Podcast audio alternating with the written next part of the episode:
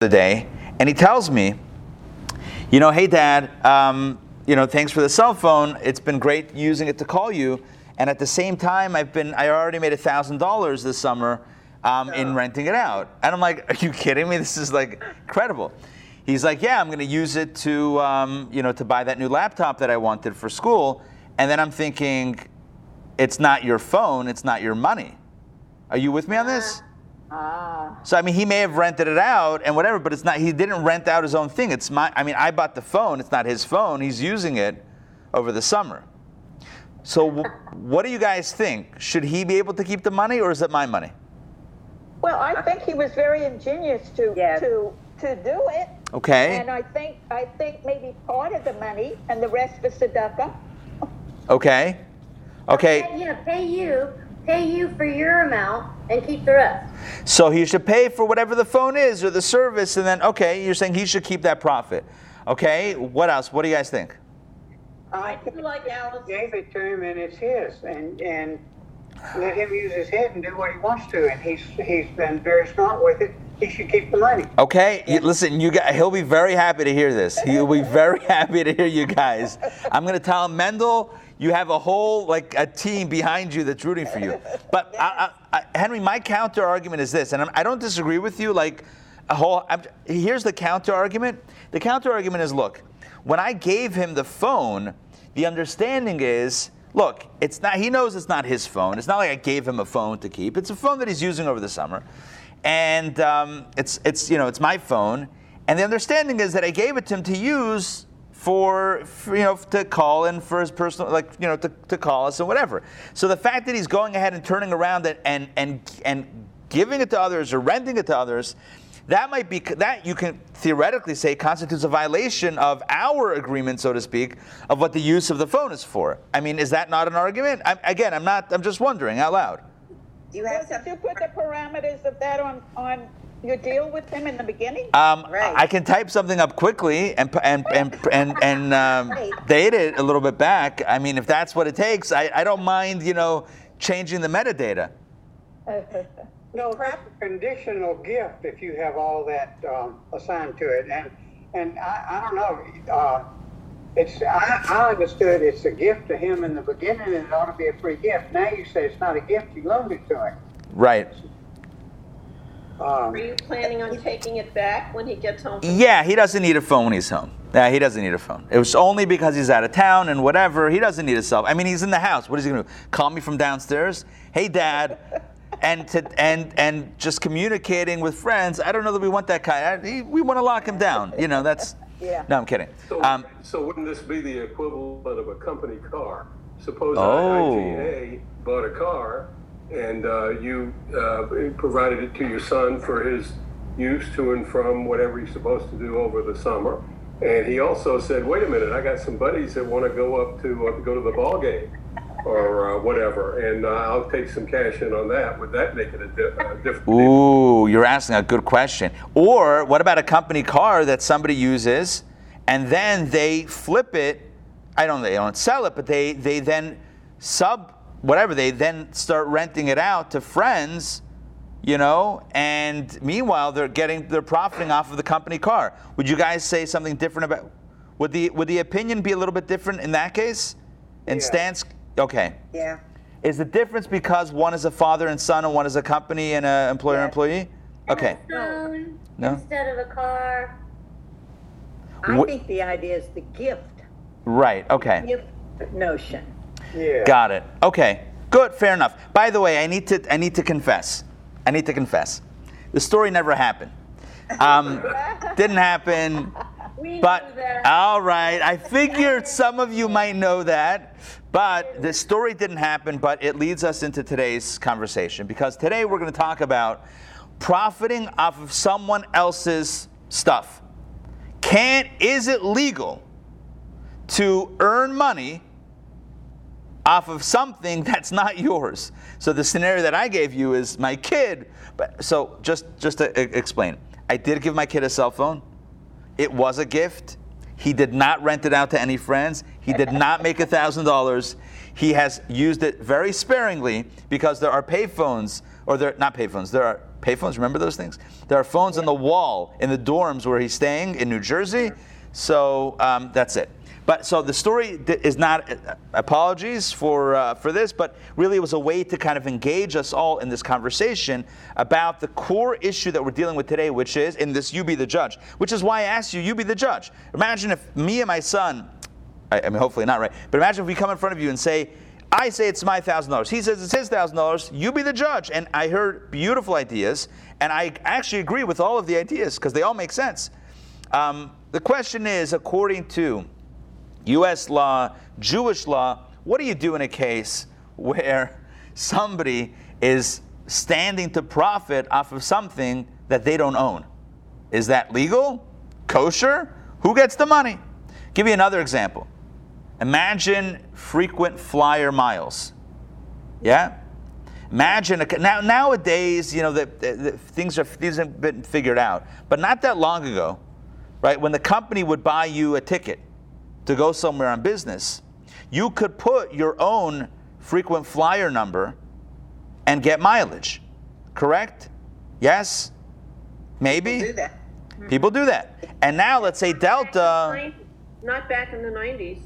not in the 90s. Okay. I traveled, I traveled a fair amount in the late nineties. And who got the points? The company? They, that was their rule. That was the rule. Anyway. Okay, so let's say it's before that. I think already they were already, you know, they, they figured out how to do it. But eh, theoretically, let's say the person, the employee, was able to put in their number on the, on the, on the travel. They booked it, whatever, but it was on a company card. And now they have all these perks with Delta, right? The other Delta, the, the airline Delta, right? So, anyway, so, so they have all these points with uh, uh, free tickets with Delta. And now the company says, all right, we paid for it. I mean, it's, it's ours. And the person says, yeah, but I flew. Again, a similar concept. What about what is the deal with profiting on someone else's stuff? So it's it's a question that comes up in many many different scenarios. We're going to have, I believe, four real case studies. The one I gave you was kind of like a theoretical case study with my son and the cell phone. But I want to, today we're going to explore four real life cases that came in front of either U.S. courts or rabbinical courts about this core question: Can someone profit off of someone else's stuff? We're, the fourth case that we have today, uh, it's it's unbelievable. It's about um, it's about bi- human biology. What happens when a when a um, a medical company right uses someone's cells to create some sort of cure or whatever it is medically right? They take everything comes from some sort of cells from some sort of core. So what happens when when uh, the cells are taken from from a patient and from that it it, it, it creates a breakthrough can that person claim that they should get money because how are you able to profit off of my cells? Are you with me on this this is a real case um, the case is called, I even have it up here on my own, Moore versus Regents of the University of California. This was regarding, um, this was regarding Moore's blood, bone marrow from his spleen. Oh, about regarding hairy cell leukemia. Okay, so a ve- very, very interesting case, which we'll get to a little bit later in today's class.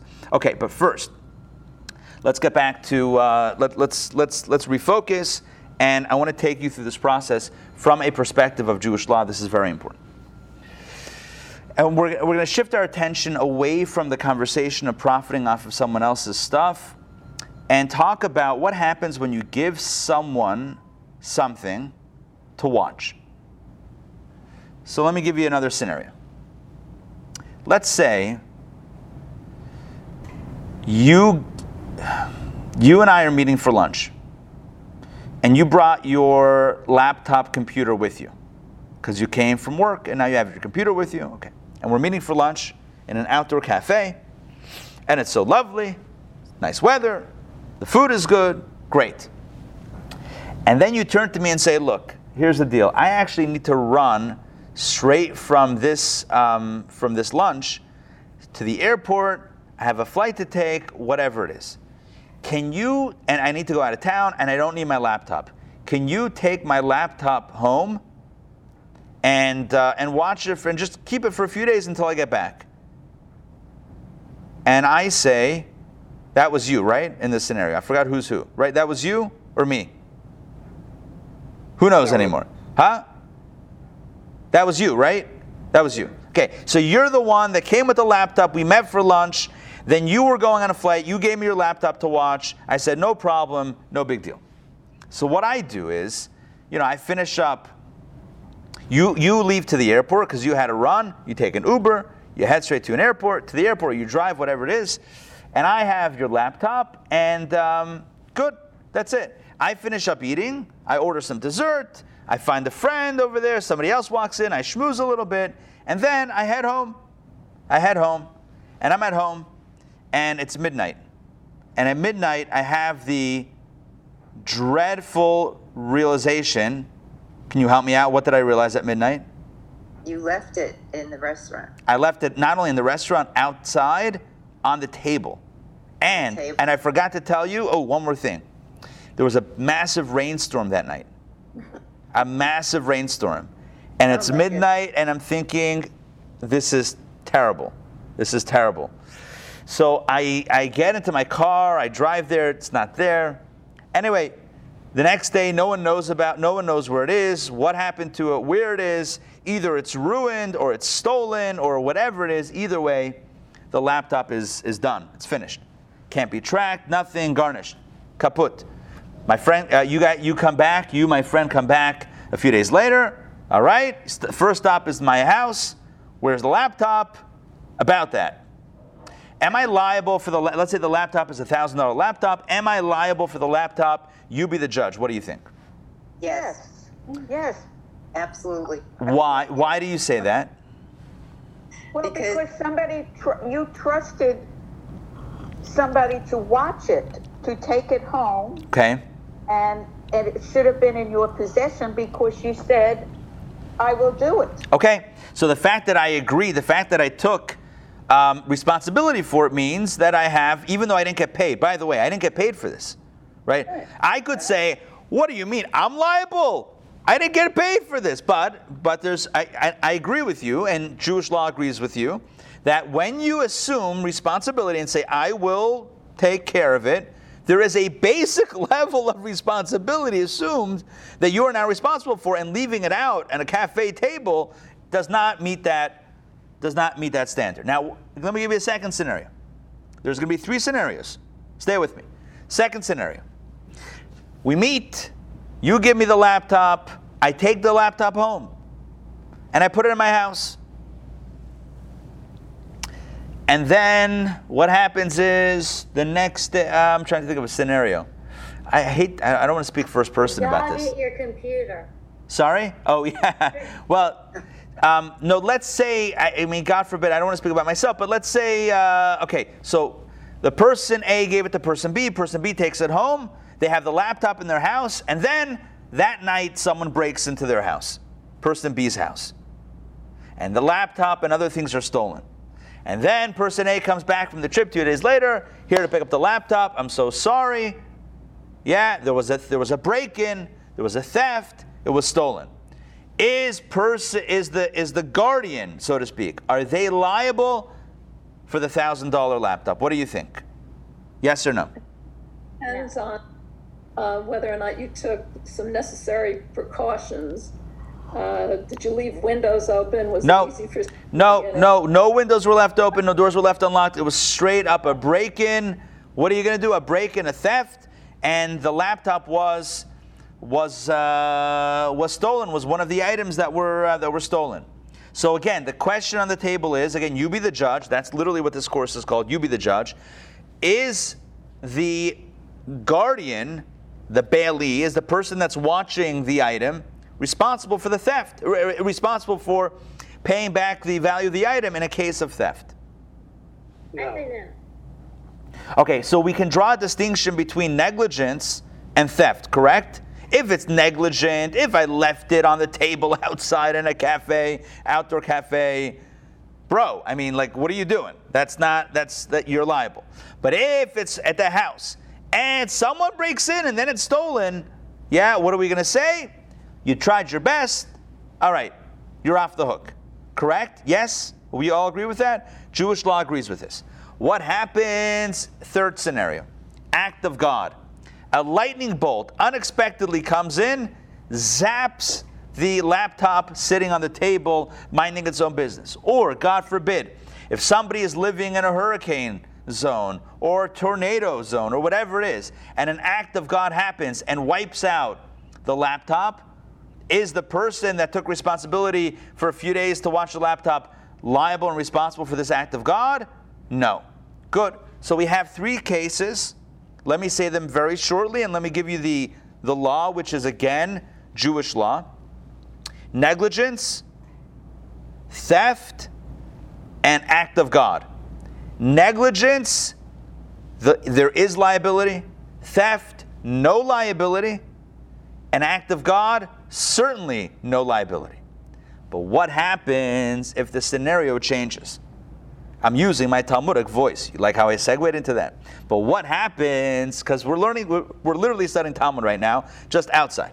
What happens if instead of you giving me the laptop to watch and I'm watching it as a favor, what happens if you're going out of town and there's, uh, you know, right next door, like right there, next door to us or two doors down, next door to us is a workout place where people, there's a hill, and people are pushing iron bars, massive metal things up a hill and I'm like, we're back to building pyramids. This is unbelievable. It's like it's it's like, but it's a workout. Anyway, but but past that used to be something called the dog spot. If anybody's familiar with the Highlands, something called the dog spot, where you could leave your pet while you were while you're out of town. Now I think it's a vet, still within the animal family, nonetheless. So what happens if now there's a place called the laptop spot? You heard of it?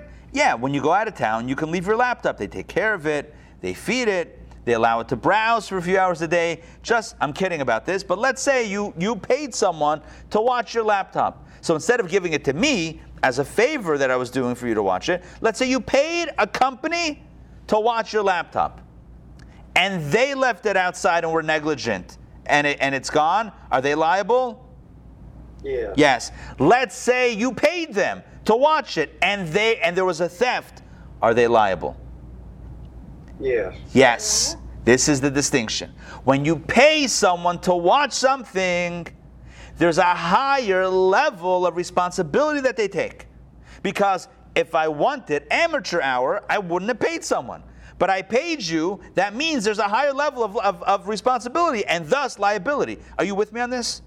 Yes. So, in a case of negligence, obviously they're liable. But in a case of theft, where we said before, the unpaid bailee, that's the legal term, unpaid bailee, the person that just watched it um, for free, is not liable for theft. Yeah, I did, I did my best. I didn't expect to break in. Um, but the paid bailee, the paid custodian, the one who's watching it for a fee, the professional, well, then you got to you got to lock that stuff down. I mean, look, you're getting paid for this. That's your job. You gotta you gotta um, make sure that you're responsible for it, that it doesn't get stolen. Does that make sense? Yes. Okay. So therefore, the paid bailee. yeah. Does it have anything to do with like a written contract or no? Oh, excellent question. So I was I was I was like flirting with the idea of mentioning this, but let me just mention it now because you asked. Basically, like this: if there's a written contract, you go by the contract. 100% if it says liability here, there, not here, not there, and both parties sign, done. We're done with this class. The question is only with the absence of a written agreement, then what are the assumptions? In other words, what can the law presume? So here's what Jewish law says, and I think it's pretty reasonable. With the absence of a contract, someone who's not paid to watch something but agreed to do it is liable for negligence because don't agree to it if you're going to leave it outside a cafe, right? If you if you if you agreed to watch it even for free, you can't be negligent. But theft and acts of God, it is what it is. But a paid bailee, someone who's being paid to watch it, higher level of responsibility. Maybe you want to say because they're professional, or maybe because they're getting paid for it. So, yeah, with extra perks comes extra responsibility. What, you want money and no responsibility? Yeah, that doesn't work. If you're taking money to do a service, you got to do it right. And that means that you're, again, even without a contract, this is without a contract, there's an assumption that you're not going to be negligent and you're not to, and, and if there's a theft, you're on the hook for it. It's kind of like an insurance thing, again, unspoken. Okay, then, but what about an act of God? An act of God, Jewish law would say, even if you're paid, look, an act of God is an act of God. What are you going to do? Not no liability. Make sense so far? Yes? Yes. I feel like pulling up a chart just to be sure. Um,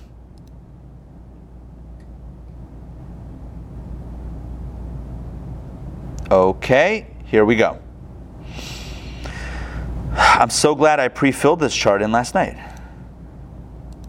Ta da! This is what we just discussed. Can you see that? You got it? Here is the level of responsibility and liability. Unpaid bailee, that first that you see that you see my mouse like hovering around unpaid bailee? Yes? Okay. Unpaid bailee means where the guy says, Hey, can you watch my laptop? Sure, no problem.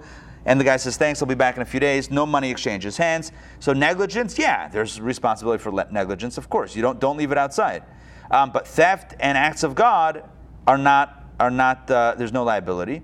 But if someone's paid to watch, they're responsible for negligence and for theft because you're providing a service, so you have to make sure it doesn't get stolen. Or if it gets stolen, you're on the hook for it. That's kind of like that's why you're getting paid.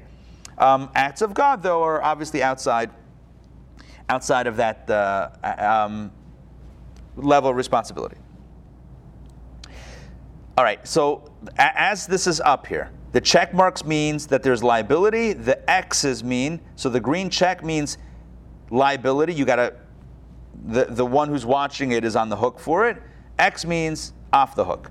So the unpaid bailee is only on the hook for negligence. The paid bailee is only off the hook for acts of God. Make sense? Yes? Yes. Okay, I'm seeing a lot of nods. I feel like we're in a good place right now. Can, I want to introduce a third relationship. Again, all of these are relationships where somebody is holding on to something that doesn't belong to them. Sound familiar? My kid and his phone? Okay. And my phone? So these are all cases where somebody is holding on to something that doesn't belong to them. So my friend goes out of town, he gives me the laptop, or he pays someone to watch the laptop. Okay. What about a third scenario? And let me give you a different scenario. I go to my friend and I say, hey, um, I have a big proposal to write, and my laptop just broke. And I'm desperate. I need. I have a deadline. I have like 48 hours to write up this long proposal, and I, I, I don't have time to purchase a laptop and set it up. You know, I, I think you may have a laptop. Are you using it now? Can you spare it? Can I borrow it for a few days? And the person says, sure, you can borrow it. So now the arrangement is not that I'm watching it for someone else's behalf, I'm borrowing it for my own benefit. Are you with me in how it's a bit of a different relationship? Yes? Yeah. In the previous case, who was benefiting from it? The person that was going out of town. You were benefiting from it because you needed someone to watch your laptop while you were hopping on that flight. And so I was doing you a favor, or the service was getting paid to watch it on your behalf. But in this case, the dynamic has changed because I am the borrower, which means that it's completely to my benefit and you have no benefit. All you have is a loss of a laptop for the moment, for the 48 hours. Are you with me on this? Yes? It's a different Yes, relationship? yes. Okay. Jewish law says, again, absent of a written contract that spells this out, but Jewish law says that because the dynamic of this relationship is shifted, where all the benefit is on as now one-sided, there's no benefit to the one who lent it out because he's losing a laptop. The only benefit is to the borrower. And there's also no skin in the game. There's no money that he gave. So it's not like the, the one who gave the laptop is getting paid for it. There's, it's, it's a complete favor on that side. All the benefit is in the hands of the, um, the borrower. And so we put the greatest liability on the side of the borrower. And thus, Jewish law would say that if the borrower is negligent and leaves it outside in a cafe, what's the law? Are they liable for negligence? Of course. Yes. Are they liable for theft? Yes. Yes.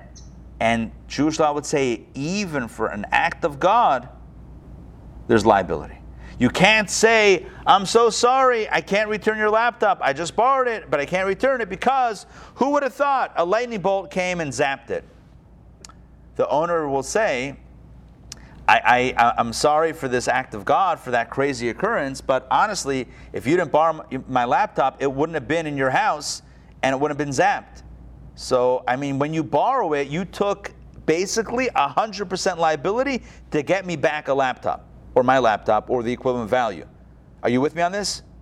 Jewish law would say there's 100% liability in every single scenario. Um, Stan, you want to jump in? Suppose, yeah, suppose the lender was compensated. Would that make a difference? Now we're- Scenario here. Now we're talking about a renter. Now we're talking about a renter. Okay? So there's four cases. There's the unpaid bailee, the paid bailee, the borrower, and the renter. Let's get to the renter. The renter is the most complicated case in the Talmud. Everything that I've told you thus far is Talmudic law. You see why there are many Jewish lawyers, right? You study a little Talmud, it's like, all right, it's, it's straight up Jewish law. So um, straight up uh, uh, legal legal thinking. So now, and by the way, the Talmud was written, the Mishnah of the Talmud 15, 16, 1700 years ago. This is what this was being thought about. These, these intricate scenarios in liability and all this stuff. Um, so just, just, to, just, to, just to rewind, because I, I really want this to be super clear. The unpaid bailee, again, if somebody watches it, is doing somebody else a favor, so they are responsible for negligence, but otherwise off the hook, not theft and not acts of God. Someone who got paid to watch it is now obviously liable for negligence and theft, not liable for acts of God. But someone who borrowed it has full liability all the way through, whether it was negligence or a theft or an accident, unforeseen circumstances. Give you an example. I mean, I'm sure you can all relate to this. Somebody borrows a car because they, they needed to borrow a car, and they parked it outside their house, and some guy comes 3 a.m., smashes the car. Can you come back and say, I'm sorry, I didn't, I don't know how it happened. It's not my fault. Right? What's the response? I'm sorry also, but you borrowed my car. Get me back my car or get me the money for the car. It's like, I mean, it's it is what it is. It's act of God, it's an accident, it's a theft, it's not, it doesn't matter. You borrowed it, you got full resp- full liability.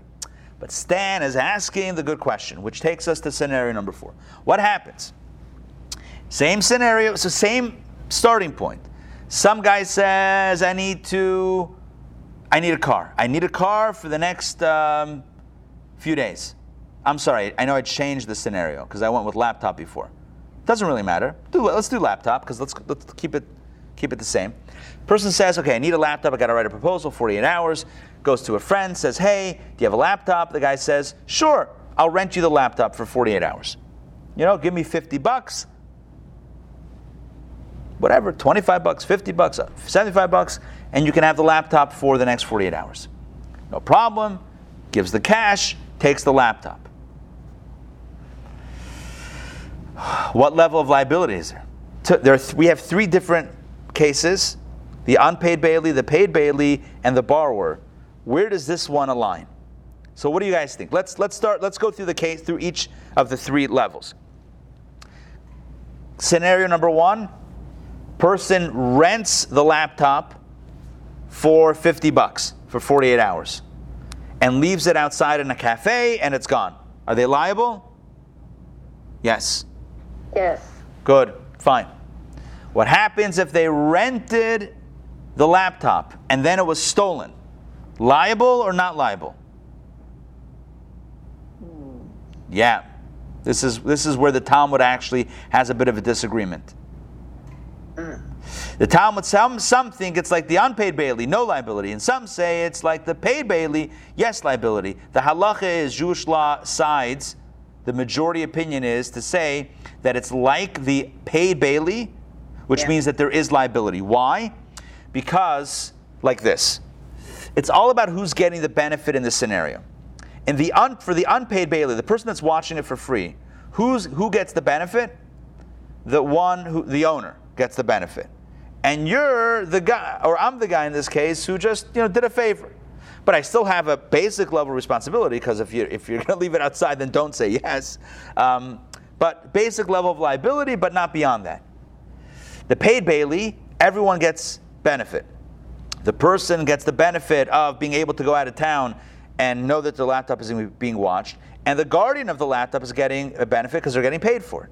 So because there's that mutual benefit, therefore there's a higher level of liability as we discussed. So therefore the majority opinion with regard to the renter says the same thing.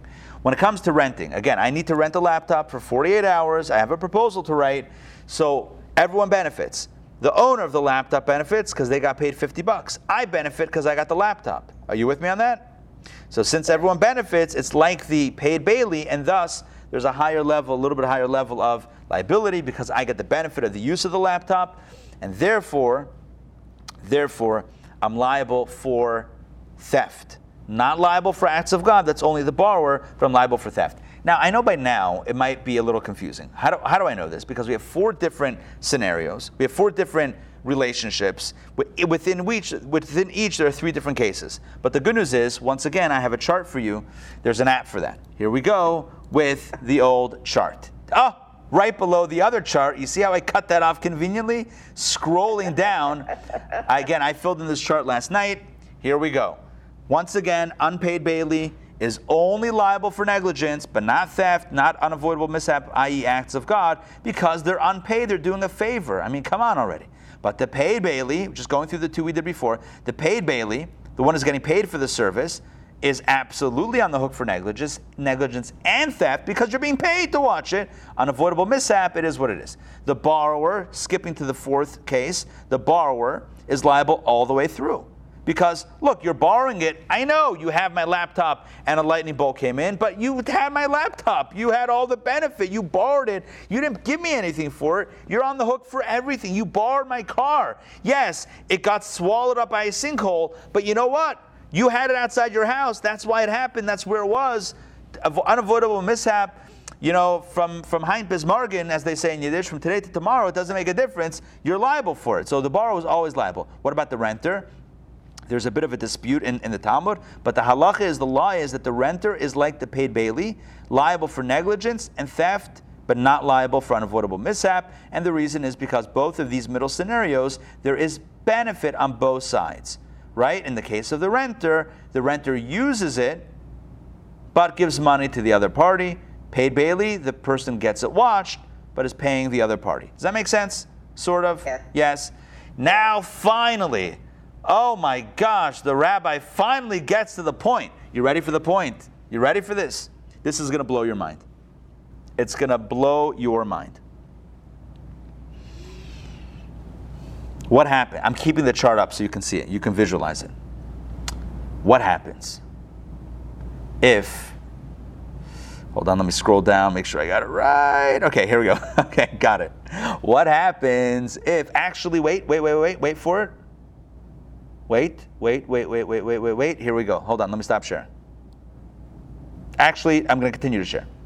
Renter, borrower. Okay? I have a car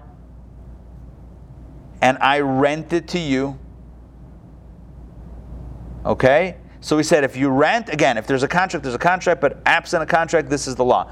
Renting means that the renter by default is not liable for unavoidable mishap, which means that if you know, something happens completely out of the blue and the car just blows up, then the renter is not liable.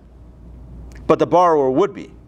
So, what happens if I rent it to you and then you lend it to your friend? Are you with me? Yeah. And let me do that again. I rent you a car and then you lend it to someone else and then it blows up.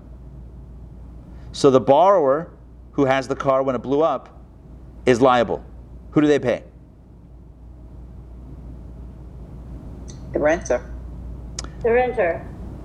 Uh, um, okay, so again, so let's go through this. There's three parties. The renter's responsibility because he rented it and then and then he gave it to somebody else, But- which wasn't in the original deal. But the renter is not liable for a car blowing up, right? Spontaneously, right? A renter is not liable for that, which means that if the renter came back to the owner of the car and said, "Hey, I'm sorry, the car is gone," It's just act of God. Who knows what happened? It's, it's gone. The renter would be off the hook and the, the, the, the story would be over. But because the renter lent it to the borrower, the borrower is on the hook for that. So now the borrower needs to pay to pony up, let's say, $5,000. Okay, let's just say.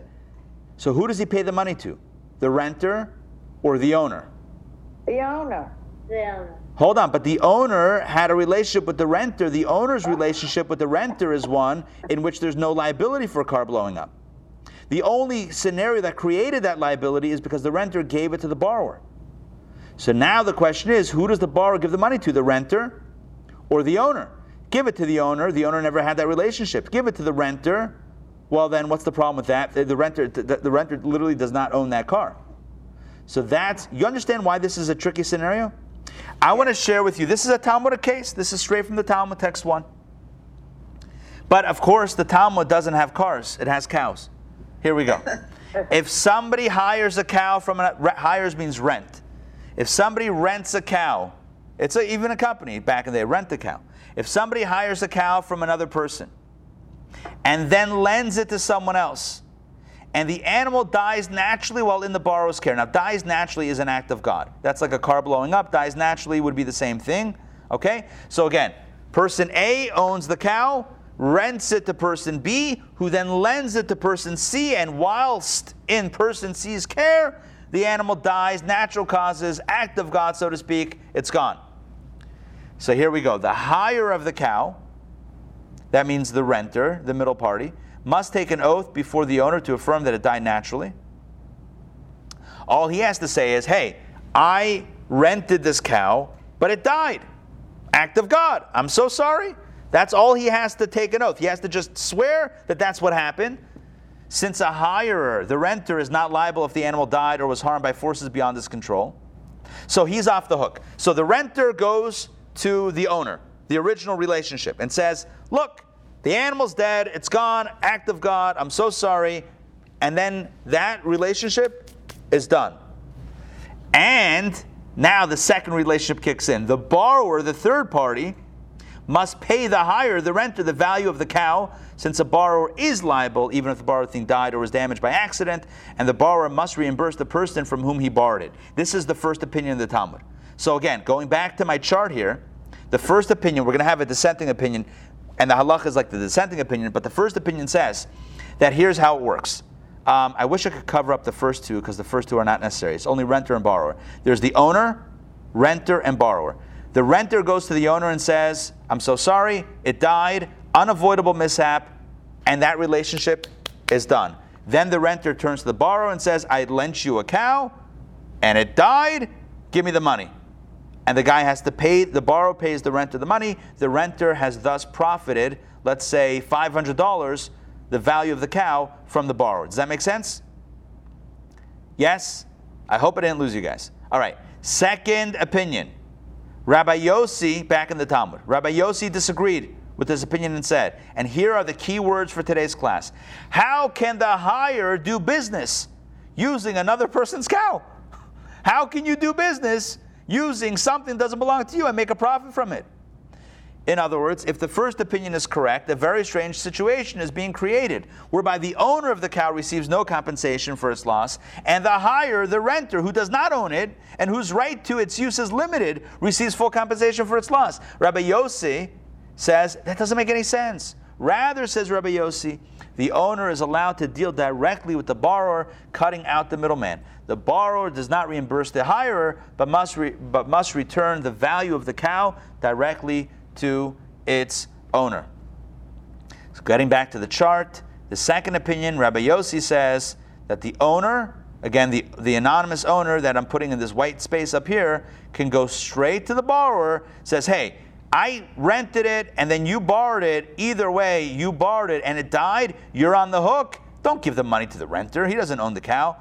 Give it to me and it goes to the owner of the cow. So let's say the cow is valued, as I said before, $500. The borrower either way is on the hook for $500. He borrowed it and it died. He's on the hook for 500. The question is, who does he give it to? Um, the first opinion of the Talmud says you give it to the renter because there's two different relationships and we don't mix them. The second opinion says, No, the borrower goes hops over the renter and goes straight to the owner. And the premise of Rabbi Yossi's opinion is this first line right here. How can someone do business with something that does not belong to them? How could the renter make profit $500 off of a cow that does not belong to him? Does that make sense? Yes? Okay. Yes. In the case of my son, the hypothetical, we could apply Rabbi Yossi's logic and say, how can Mendel Sollish, that's my son's name, how can Mendel Sollish profit using someone else's cell phone? That would be the logic, correct? If we were to apply the concept, it would be like this. Again, I, I understand that the Talmudic context is a very intricate case of different levels of liability. The liability of the renter is less than the liability of the borrower. So if first there was a renter and then there was a borrower and then there was a, an act of God, the animal's gone. So there's liability. Who does he pay? You cut out, according to Rabbi Yossi, you cut out the middleman. But the core of the argument is, how can somebody profit if it's not theirs? You don't, it wasn't your cow, Mr. Renter. You want $500 now for a cow that wasn't even yours? How can you get five? Why would, why in the world would, would the law state that the guy that's liable to pay the value of the animal pays someone who never even owned the animal? Rabbi, that's true, and I also see that the the borrower, um, the, the uh, middleman should never actually lend it to the third person. Some say excellent. See, you're a Talmudist, Muriel. you just you just aligned with the Nimukei Yosef. The Nimukei Yosef is one of the most brilliant Talmudic commentaries. And he says, you know why Rabbi Yossi says what he says? Because there was a breach of trust. Uh-huh. Because there was a breach of trust. Mr. Renter, tear down that wall and stop lending out cows that are not yours to lend out. What is this business of sublending the cow that you rent? You rented a cow, there was a, an agreement, even if not written, that you were going to be the one taking responsibility. And now you lent it out to someone else. The Nimukei Yosef says, No way, Jose, that's why there's a problem here. There's a breach of trust. But unfortunately, Muriel, not all opinions align with the Nimukei Yosef for what you said. Because the Talmud does not distinguish between the cases. The Talmud doesn't say that only when there is a breach of trust. In other words, what would be the case if the renter of the cow asked the owner and said, Hey, Mr. Owner of the cow, I just rented your cow for a week for $50. But I have a friend, a neighbor that also needs a Why do you need a cow, by the way? Maybe it's an ox to plow your field. You know, if you have a field, you need an ox to schlep, whatever. Either way. So imagine he says to, to the owner, says, Look, I know I rented it. I got, I got a neighbor. He needs it for a few hours. Do you mind? And let's say the owner says, I don't mind. And then it dies. Act of God.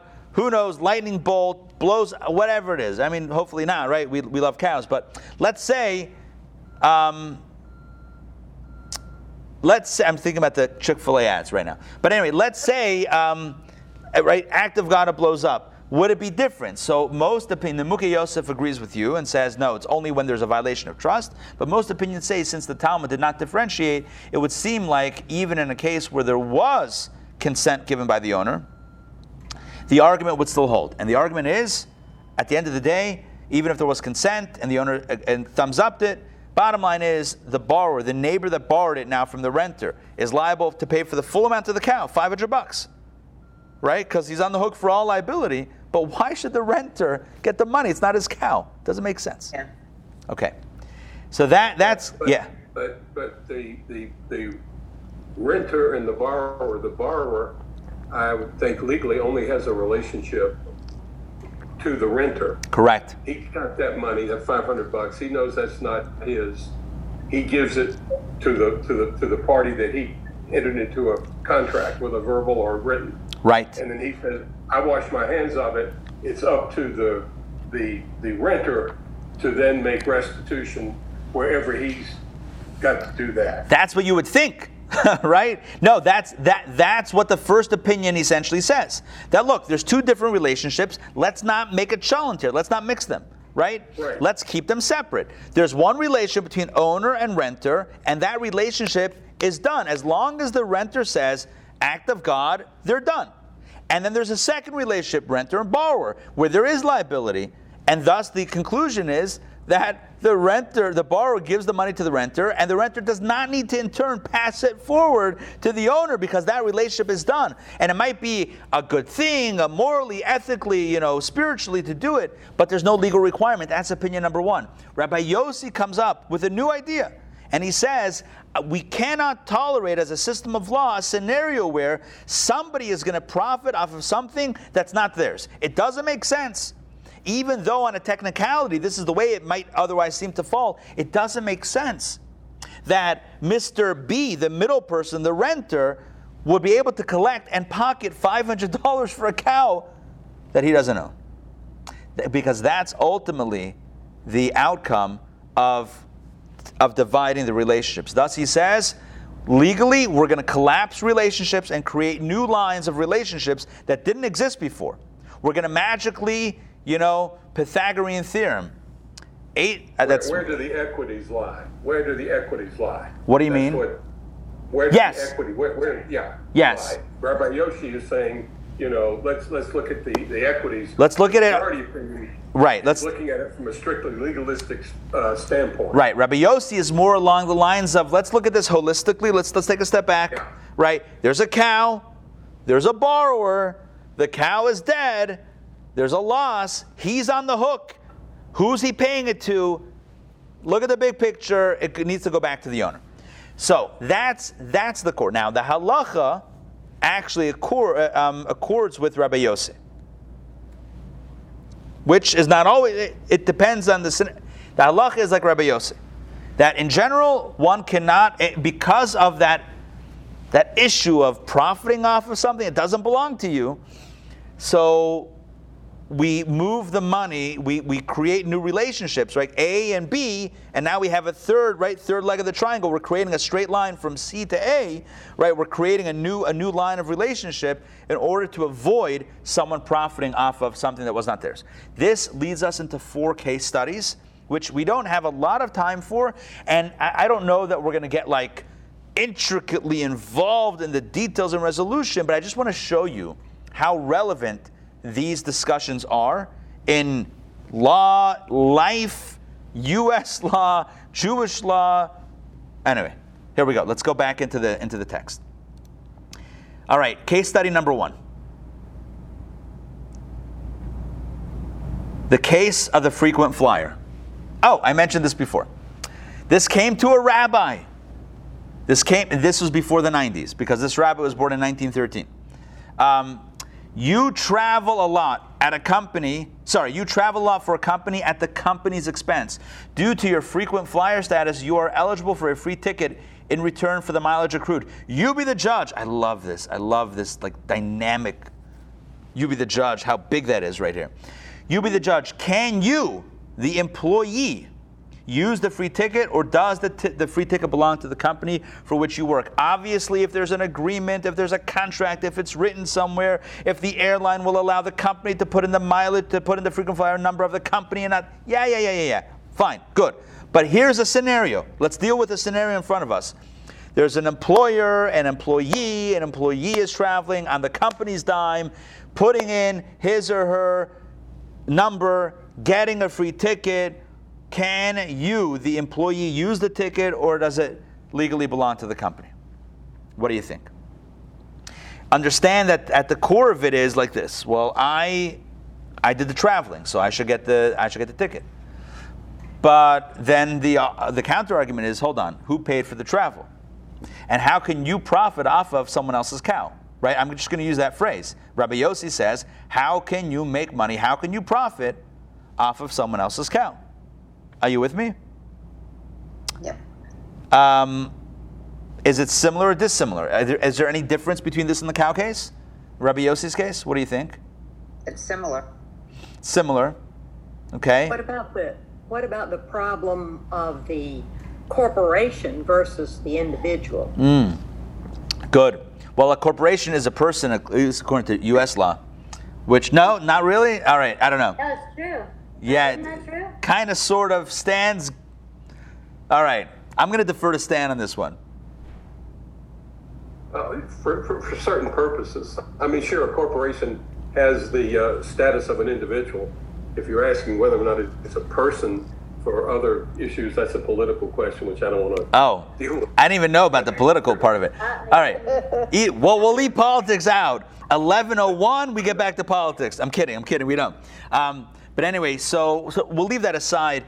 But the so it's it seems similar, somewhat similar to the case of the cow, where you have three parties. You have, let's say, the owner or the one that's you know that that bought the tickets, so they're they're financially invested in it. You have the person that did the travel certainly they've been traveling, but it's part of their job. And then you have the, the, the, the, the airline company that's giving the free ticket. So you have three parties, A, B, and C. So the question is, who does C give the ticket to, B or A? And one would, one could reasonably say that just like in the case of the cow, um, where Rabbi Yossi says you bypass party B and go back to party A because at the end of the day they're the one with skin in the game on this. So it would make sense here also the ticket should go to the company. If the company wants to be nice, certainly they can give it to the to the employee. It might be good good business practice to keep your people happy. But legally, it would seem that it would fall into the same parameters as our core Talmudic case. Let's get to the second case, though, that's a little bit more complicated. Okay, case study number two. We'll see how much of these we can do. I'm going to read this. A tenant realized that the house, he, again, uh, th- th- suspend the questions of how could that happen. Uh, legal, uh, just, just go with the case. A tenant realized that the house he lived in was not insured. He decided to take out insurance on his landlord's property. And I know what you're going to say. No company would ever do that in 2021, correct? No company would do that. But but this is something else. It's not renter's insurance, it's it's it's home insurance on someone else's property. A year later the house burned down. The insurance company paid the tenant for the loss of the house. The landlord is now suing the tenant for this money, arguing that since he is the owner of the property, he's entitled to the money. The question is, does the axiom one cannot do business with another's property apply here? Or perhaps this is entirely different. Since the tenant invested money in the insurance policy, shall we consider him to be doing business with his own money? Are you with me on this? Yeah. In other words, who, who owns the house? The owner. So we would typically say, look, eh, the the money, the insurance money should go to the owner. But there's a wrinkle here. What's the wrinkle? That the middle person, party B, who's the renter of the house, didn't just, is not just trying to collect the money for the house out of nowhere, but he's the one that bought the insurance policy and invested that insurance money for that payout. So it's different than the case of the cow. Why is it different than the case of the cow? Because in that case, there was no investment. What did party B do in the case of the cow? Re- remember the cow? He, he rented the cow from the owner, and what did he do? How did he enter in a relationship with the third party? Owned it to him. He lent it to him. Is that would that be? Would you call that an investment? Did you, would you say that he lent it to him in order that if it died he could collect? That wasn't. That was. It's not an investment. Whereas insurance might be considered an investment, where he's paying the insurance, right? The owner didn't pay the insurance. He's paying insurance every single month, and that's an investment. Maybe it'll burn down and then I can collect. That's one, maybe it's a twisted way of looking at it, but that's one way to look at it where there's an investment and party B is not so passive. And thus he should be able to collect. So you be the judge. What do you think? Should the tenant be allowed to keep the insurance money or must it be handed over to the landlord? What do you guys think? The ten- I say the tenant. tenant because the landlord wasn't even covering the tenant, his own building. He Right. chose not to cover his own building. He, to, he took the risk, he, he gambled. On the other hand, insurance companies have a thing called renter's insurance, where you insure your private property Within. within the rental unit, and it doesn't cover the building itself. Yeah, So, this wasn't that. This was a case. This was the 1800s. If you look back at the uh, at the scenario, um, look back at the source over here and look at the bio. This went in front of Rabbi Meir Simcha Cohen of Dvinsk, who lived 1843 to 1926. This happened in the 1800s, and in the 1800s, they might not have been looking at the property records and, having digital files here. You have a scenario where the owner did not have insurance on the house, and the renter was living in the house, and he pays for insurance as if he owned the house, and that's it. Now there's a relationship between party B and party C. par- party B being the renter, party C being the insurance company. The insurance company wants to pay out. They're giving it to B. The question is, does B have to hand over the money to A, to the owner? And uh, it might seem a little bit different than the cow case because in the cow case, the guy who rented it and then lent it didn't invest in that lending. He just lent it to his, to his neighbor and then it died. Or then whatever, act of God. But in this case, he actually invested. So I'll tell you what the conclusion was that happened then and I'm not I can't I can't tell you that this is like the the legal like the halacha of it, but this is what happened. The rabbis of Brud, which was a city where this happened, it was asked to this rabbi, Rabbi Simcha Cohen, uh, Rabbi Meir Simcha Cohen of Dvinsk, but um, the rabbis of Brud decided on a compromise. You might not be happy with this, but this is what they decided: were two thirds of the money. So they took the payout, Let's say the payout was $15,000. Let's just make it easy for the house. I know it's low, but whatever. Back in the day, 10,000, two thirds would go to the owner, and one third to the fellow who paid for the insurance. Um, because their their cheshbon, their calculation was the one who suffers the greater loss should receive the greater compensation, even though you could say, well, you suffered the loss, but you didn't protect yourself against it. And I get that argument, and they got that argument. But it's always good to find the compromise. They basically, the, the, the, the renter, they placated by giving a third of the third of the money. He basically got, you know, free money essentially, and the owner got partial compensation for the house, two thirds of the way, and that was how they resolved it.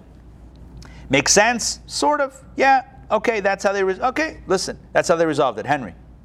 So, is this a true story? That was a true story. Well, uh, so I so I wonder why would the renter take insurance on the someone else's property? Was he planning on damage? That's a that's a great question. Maybe he wanted it. Yeah, maybe he was thinking that he would collect the money if something were to happen. I don't know. It's a great question. It's a great question. Renter's insurance makes sense, as Barbara said, but this wasn't renter's insurance. Maybe it covered everything, including the rent, the, the, the stuff inside the house. I, I don't know. I don't have all that information. I want to very quickly, I know we have like, we're really at the time here. So just very quickly, I want to jump to, let me just see. We have case three, but really case four is so fascinating. Do I have it here? Oh, Moore versus UCLA. Okay, so again, just very, very quickly, I'm just going to stop sharing and share with you this final case. Um, so here, here was a fellow, his name was John Moore. 1976, he visited UCLA Medical Center after he was diagnosed with hairy cell leukemia. And doctors and researchers took samples of his blood, bone marrow, and bodily fluids. And ultimately, they, they produced a protein from his blood cells that they found were very unique. They then created a protein that helps pr- protect the body from infections that then came, that then has been used in in various met, for various medical purposes. The, the, the, the technique and the technology and the actual stuff was patented and there's profit and then Moore sued for his share in the profits basically saying he never consented to this never consented and certainly um, deserves to be compensated for this and the question is again if you look at ucla and you say, yes, you did stuff, but how can you profit off of someone else's body? That was his. That was Moore's. Moore's argument was, you're profiting off of my body. Are you with me? You're doing business with my body. You took my cells, and now you're profiting, and that's uh, how. That's not kosher. You got to give me my, my fair share. I mean, you also invested UCLA Medical Center in, in this, but I it's my cells. Um, what's interesting is is that Jewish law might have a different take on it because Jewish law does not believe that we own our bodies. We can own our house, but we don't own our, own our bodies. And thus, Moore's argument that it's my cells that I own, that actually might fall short completely in Jewish law because of this wrinkle of not owning, in a legal sense, our bodies. It's more of a custodial relationship than an ownership relationship. So, who's the ultimate owner? God. So go give God the profits or something else, not the profits with the PH, or those also. All right, that takes us. You with me on this? Yes? Did we end yeah. in a confusing way? Okay, I hope it's not, it's not so confusing. The moral of the story is that we may own our stuff, but our bodies and our lives are sacred, entrusted to us from a higher source. So let's take care of ourselves and be healthy and live with live a life with purpose. All right, that takes us to the end of today's session. Hope you enjoyed. What happened? With what? With the Did he get the money? Oh, with Moore, let me go back to my Wikipedia page. Hold on. What happened at the end? Um, here we go.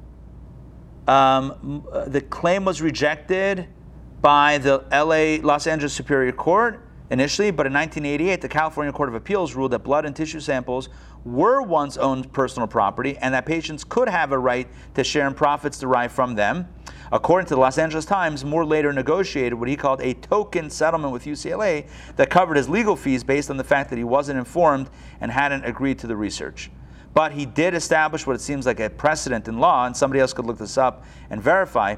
Again, this is, I'm just working off the Wikipedia page here, that there is legally, seems to be an argument that blood and tissue samples do, are one's personal property, and thus the patient should have the right to profit from that. There you go. Isn't there also some kind of agreement that a patient is asked to sign? Probably as a res- pro- probably as a result of this case. This is why there are lawyers in every area of life because of previous litigation, previous complication. That's why everything has a contract. And when you go, I'm sure now in 2021, before any procedure is done, somewhere in those documents that are being signed is either you know completely giving up any rights or some sort of mediation agreement about some sort of something. I would imagine you're giving up your rights. You waive your rights when you uh, consent to um, to test nowadays. I would imagine. I'm not a lawyer. I would imagine. Why I sign that? Sorry. Ancestry.com. Oh, sorry. Here. Ancestry.com was taking people's DNA, and I don't know what the end result is, but I don't know. You have to sign something now, or or Yeah. like you were kind of tricked. You had to sign something, but you didn't realize you were signing your DNA. There were other there were other there were other ancestry.com style cases. Uh, One broke the uh, the the Golden State killer. You know this Cal- this mass murder in California. Yeah. That was an incredible story. Oh my gosh! Don't get me started in true crime stuff. I'm a big fan. no, I'm not. I mean, not a crime, but like this is like um, um, DNA is is completely compelling. But yeah, they were using DNA matches to find, and there wasn't consent given for that. And uh, can you imagine what this guy was probably saying? Like, my relatives had to be on this thing to then they should catch me. But thank God he was caught. So, and and you think like morally and legally and ethically you're torn because you know where does privacy, you know, con, you know, um, um, um, intersect with the public benefit of crime solving. And this is a question in Apple versus the FBI when it comes to cell phones and, and breaking into them. These are there are a lot of questions. But anyway, so getting back to today's, so just to kind of bring it all together, we talked today about doing business with somebody else's stuff. Generally speaking, Jewish law says that absent of a specific contract, one is one ought not profit or one doesn't make sense that one is profiting with something that doesn't belong to them. But if there's an investment from that party, then they can um, they can share in the profits. And if it's one's body, well, then U.S. law and Jewish law have a different take on that. U.S. law literally says it's your body, you can have a share in it again unless there's a contract. Whereas Jewish law says your body, not yours anyway. So the whole thing is uh, is a moot point. All right. Um, thank you for joining me today. Yes, Muriel. Rabbi, so in your story, Mendel owes you a thousand dollars. In my fictional story, Mendel owes me a fictional thousand dollars. Yes. You fictional thousand. Yes, which by the way, I've collected so many fictional thousand dollars, you have no idea. Rabbi, yes, next week is no class, correct? I have no idea what's going on next week. I- Yeah. It's, Is it I, a I thought, is it a high holiday? No, it's oh, how no, how no, it's no. seventeen. Uh, Oh, okay, yeah, yeah, yeah. Okay, cool. By the way, thanks for reminding me. Thanks for reminding me. Okay. Good. So Yes. Our, Rabbi Ari, I'll send you an email to, to remind you. And Yeah. I'll send an email out to the class to let them know we're going to go one. And by the way, guys, let everybody else know, right? Others that are not here, how much fun Yeah, they're I'm gonna missing. email- No, no, no, no. Literally, let everyone else know how much fun they're missing by not being in this class. I'm just saying. I'm just saying. You can't have more fun between 10 and 11 on a Tuesday morning. It's not possible. By the way, next session, um, which is going to be in two weeks' time. Hold on. What are we doing? We're doing. Um, oh gosh, what was it? I just wanted to give you a quick heads up on it because it was really good. Um, Oh wow! What happens if one has to steal to save a life? Oi, No, no, no, no, no, not st- no, not uh, I'm body snatching. But what if somebody has to resort to theft in order to save a life? It's Yeah. like I had to break into a home to escape. So is one liable Yeah. for that? Okay. Anyway, come back in two weeks. We'll we'll be there. We'll discuss it. We'll schmooze. We'll have fun. All right. Thank you, everybody. Pleasure. Thank you. Great to see you all. Take care, everybody. Thank you. Bye, guys. Bye. Take care. My pleasure. Thank you very-